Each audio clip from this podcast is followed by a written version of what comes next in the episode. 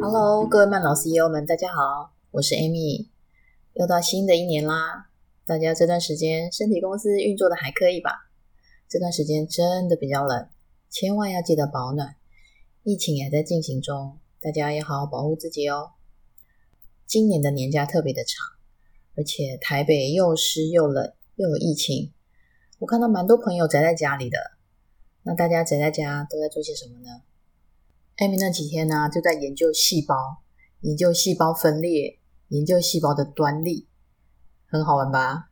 其实就是在年假之中啊，我就看到一篇文章，他说在二零二一年的五月啊，就是去年五月的时候，有一间来自新加坡的生技公司在自然医学上发表了一个研究。那这研究呢，最终他就说，哦，人类会在一百二十岁到一百五十岁的某个时间点。导致死亡，就是说人体的寿命极限，我大概是在一百二十岁到一百五十岁。虽然我们在推广慢老，但是我们知道人不可能不老，也不可能不死嘛。那但是在什么情境之下会容比较容易变老？那在什么情境之下会死亡？这个东西，如果说有一些科学的根据，就是怎么样可以从源头去预防我们变老，这件事情其实是还蛮令令人兴奋的。那是因为这个研究，他有提到说，他们他是用呃我们人的恢复能力去做推估的。那这恢复能力呢，这个四个字就引起我的兴趣。其实先前因为常常看到电视的广告，那个保养品啊，他都会提到说，哎，我们的人就是二十八天肌肤就会全部新生再生。那我心里就常常在想说，如果我每二十八天就会重新变成一个嫩妹一次。那根本就不会变老啊，因为等于说我皮肤老化，然后二十八天它又变成一个新的，然后又恢复水嫩。那如果这个循环这个一直持续不断的下去，为什么还会变老呢？好，那就是这次的实验他提到的一个恢复能力，那就是我们的恢复能力大概在什么时候会会停止？就是说我二十八天变成嫩妹的这个机制，在什么时候会停止，或者是变慢？那如果说我可以知道这样子一个停止或者变慢的机制，那我从源头我就去呃阻止它，阻止它变慢，或者是就去延续它，那是不是人就可以持续的不老，持续的变嫩，持续慢老下去呢？很有趣吧？哦，因为这篇文章，所以我就开始去研究了呃一些细胞的运作方式啦等等的。虽然看起来是生物还是医学领域的东西。但是在收集资料的过程中，确实发现了还蛮多蛮有趣的数字，蛮有趣的内容，呃，甚至它可以跟我们之前提到的减糖有一些呼应哦。为什么要减糖？哦，原来是我们细胞，因为细胞喜欢这样子的呃环境，所以呢，因为细胞喜欢，所以我们如果做对了，不是只有慢老而已，甚至可以造成逆龄。其实真的是还蛮有趣的。那接下来就跟大家分享我这段时间所学习整理的细胞的运作方式。那我们就开始吧。不知道大家以前小时候念书时候最喜欢的科目是什么？其实我以前还蛮喜欢生物的，还因此还当了生物小老师呢。呃，印象中生物里面有一个章节就是讲到细胞嘛。啊，就说细胞呢，它是会分裂、会增生的，所以呢，所有的生物它可以从小长到大，像小朋友，它可以从小长到这么大，就是表示说，它身体里面的每一个器官的细胞，它都在增生，所以可以让它慢慢的长大。那我们成长长成成人了以后，细胞它就不分裂、不增生了吗？其实还是有，像我们受伤了以后，譬如说我皮肤划破了一道伤口以后。慢慢过一段时间之后，伤口就会愈合。那这些也都是细胞它增生之后，它就慢慢的把那个洞给它补起来了。那如果我们没有受伤、没有损坏，是不是细胞就不用更新呢？其实不是，我们人身上的不同组织、不同类型的细胞，其实也都有不同的寿命。有些只能存活短短的几天，也许有些可以存活的非常的长。那在二零二一年，一样是去年一月的时候，在《自然医学杂志》上又有另外一篇的报道，啊，就是以色列的一个科学研究所的两位科学家，他们很很好玩，他们对人体的各种细胞的更新速度做了一次大的普查。那根据他们的估算呢，一个成年人哦的细胞数大概是三十七万亿个，那一个人每天更新的细胞量是三千三百亿个细胞，哎。哦，就是我每天有三千三百亿个细胞死亡，然后重新又换一个新的细胞，哇，真是非常厉害！那个真的是我们的细胞工厂，真是非常非常的忙碌诶。对，那我们每一个人的细胞的更新也有一个细胞更新的周期表因为大家每个更新的速度不一样嘛。其中呢，比较短的是像我们的肠黏膜的细胞，肠里面的细胞寿命只有三天。它就换新的了。那胃的黏膜细胞，因为每天都浸泡在胃液里面，所以它的时间也比较短，它七天我就会重新更新一次。那我们肝脏细胞的寿命是一百五十天，所以说肝脏是可以移植的嘛？如果在一次手术当中，如果我们切除患者的肝脏百分之七十，只要两个月的时间，大概百分之九十的肝就会再长回来了哦。因为肝它一百五十天就会更新一次，哇，很厉害耶！你知道在过年期间啊，我们还在追，跟我女儿在追另外一部戏，叫做《机智医生的生活》。哦，那里面的最帅、最帅的、最喜欢的医生叫俊逸嘛，他就是一般外科肝移植的一个权威。他就说，呃，如果一些家属比较健康的话，可以做活体的肝脏移植。那为什么可以做活体肝脏移植？就是因为肝脏，它其实它是真的可以有再生的功能，我们一百五十天就更新一次，我真的是非常厉害。好，那接下来就是皮肤喽。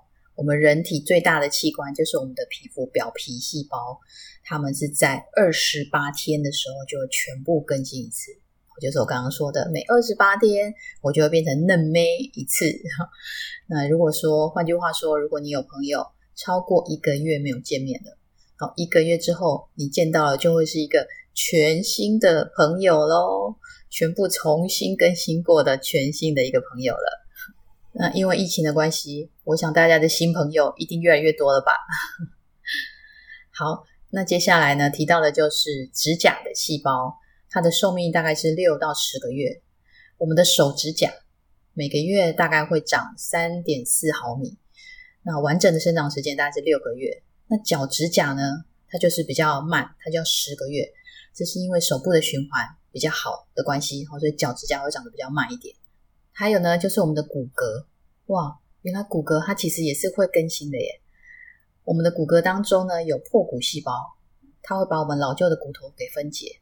然后呢，有另外一个叫做造骨细胞，它就负责制造新的一个骨的组织。每完成一次骨骼的全部的更新，需要十年的时间呢。十年真的很久。那但是当人在中年以后呢，这更新的速度就会变慢，所以呢就会有骨质疏松啊这样的原因所产生。哦，所以原来其实骨骼也会更新哦。我以为骨骼它是不会动的哦，其实它也会会的哦。那其实也是有一些细胞是不会更新的，譬如说像眼睛，眼睛呢就是人体少数不会更新的器官。眼睛唯一会更新的就是角膜如果角膜受损的话，你可以呃移植，然后它会慢慢的复原。但是其他的部位像水晶体呀这些都不会更新，所以我们就会慢慢有老花、有近视啊这些，它的你的视力就会随着你的年龄会变慢慢变差。还有就是像是像脑细胞啊、骨髓细胞啊、神经细胞啊这些，它的寿命都非常非常的长，长到甚至比我们的人的生命还要长。所以呢，它就等同于它是不会更新的一个细胞。不过它应该会增生吧？我记得之前是有提到说，神经细胞是会增生的啦。虽然虽然不会更新，但是它会增生的。所以我们之前就提到说，我们常常去训练头脑啊，训练我们的神经，让我们的突触增生，才可以延缓老化嘛。那我们的人体呢，各个细胞就是因为会有这一些呃增生啊，或是一些汰换更新的一些功能，所以才说人体是其实是有自愈能力的。哦，有一些疾病啊，不好的细胞可以它会自动淘汰，它会产生新的细胞出来。哦，比如皮肤，你现在皮肤不好，你只要好好的保养它，二十八天之后新生出来的就会是一个很棒的新的一个皮肤。所以才说啊。不要说我的身体不好啊就放弃了。其实只要愿意，你愿意保养身体，会愿意恢复健康，其实永远都不嫌晚。那只是说越早开始会越轻松，越晚开始会越辛苦嘛。就像机械一样，如果你长期都不保养它，等到哪一天你突然想要保养，你要整个大翻修、大清洁，其实要花是比较长的一个时间。那机器比较老旧了，要恢复新的，它也需要一点时间。哦，像我之前呃身体有状况的时候去看医生，然后就跟医生说：“哎，哦我怎么吃药好几天都不会好？”医生就很好笑，医生就骂我说：“你知道你现在变成这个样子，也不是一天两天的事情，那你凭什么会希望他能够吃药吃个两天他就会好呢？”对啊，听起来好像也是有道理啊，对不对？对，所以我们要跟我们的细胞当好朋友。好，那早一点认识它，那就可以知道早一点知道说要怎么样去，呃，配合它的运作，才可以持续健康、维持活力哦。现在知道了人体的细胞会分裂，呃，器官组织会修复更新，那大家是不是就会跟我有一样的疑问？就是我一开头说的，我们的皮肤细胞二十八天会全部更新一次。那我是不是每二十八天就每一个月就会恢复一次嫩眉？那长久这样子循环下去，那我为什么会变老呢？既然我这个熟女都会有这样子的问题，那我想科学家这么聪明的科学家们，他们也会有一样的问题。果然，在一九一二年的时候，有一个诺贝尔的生理跟医学奖的一个得主，他宣称他改良了细胞的培养技术。在体外成功的培养了一个畸形的细胞，而且神奇的是，每一年呢，他都会宣布说：“哎，这些细胞还活着哦。”就这样持续了数十年，所以媒体呢就很兴奋啊，就渲染说：“哦，真的，那也许有一天我们就可以实现长生不老的美梦喽。”虽然这位科学家他所得奖的技术并不是这个细胞培养的技术，但毕竟是诺贝尔得主说的话嘛，所以大家就还蛮相信他的。但是很奇怪的是。这么多年来，其他的科学家都没有办法复制他所做的这个实验，得到他所这样的结果。但是相反的，因也没有人可以举出反证嘛，哦，所以也没有人可以推翻他的理论。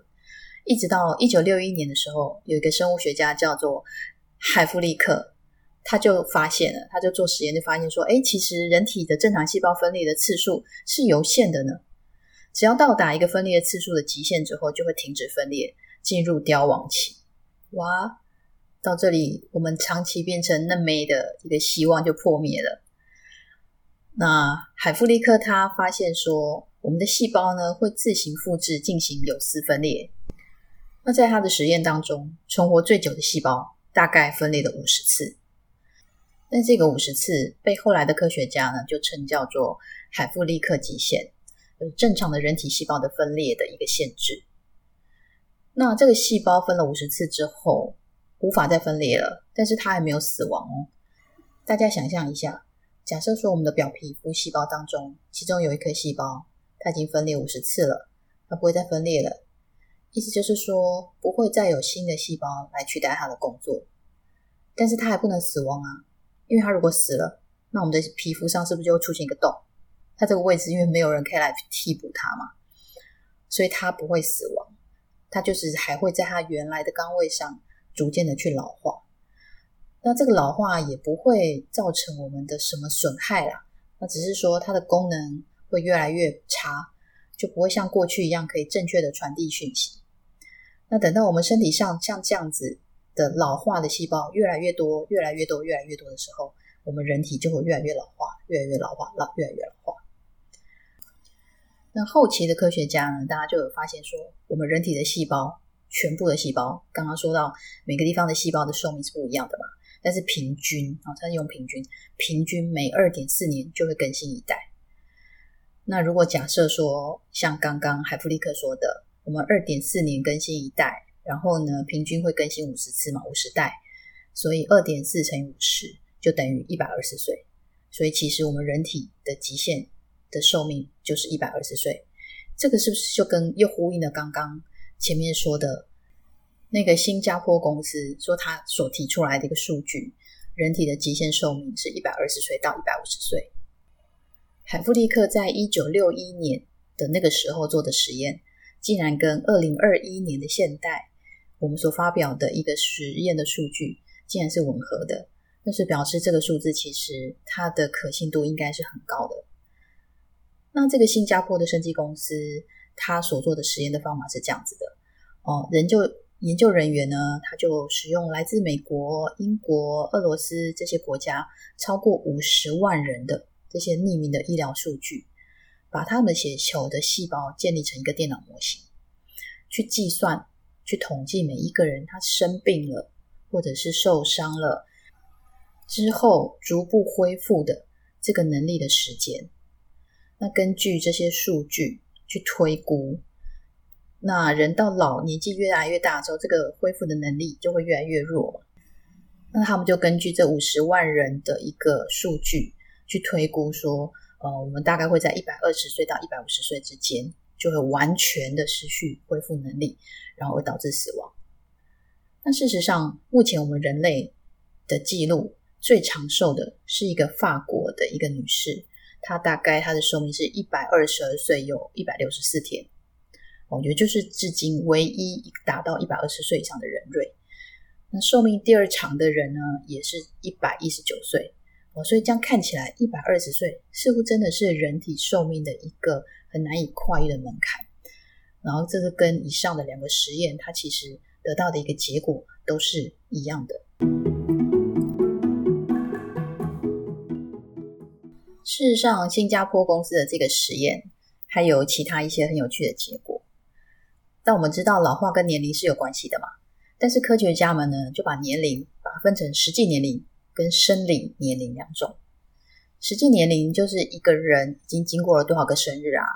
哦，那生理年龄的话，就是从细胞的层面来看，看上去的年龄，也就是说，这个细胞离完全丧失功能还有多远？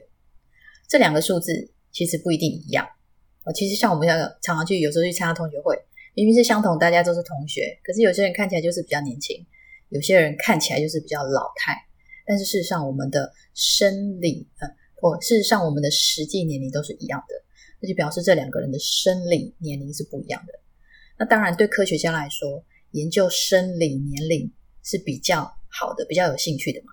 那其实对我们曼老师医来说，我们也认为说生理年龄是比较重要的。实际上过了多少生日，其实那不重要，对不对？重的不是重点，重点是我的生理年龄是年轻的，这才比较重要。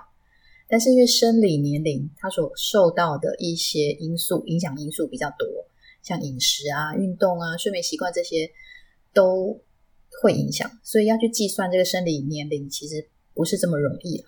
这个新加坡的这一群科学家就，呃，他们就是运用我刚刚说的雪球的这个实验，呃，来去推估。那我觉得也蛮有趣的。那事实上，他们的实验当中有一些数字，哦，就是呃，比如说老化跟年龄有关系这件事情是，就是他们他们猜想的复原力的下降，确实与年龄的增长有高度的相关。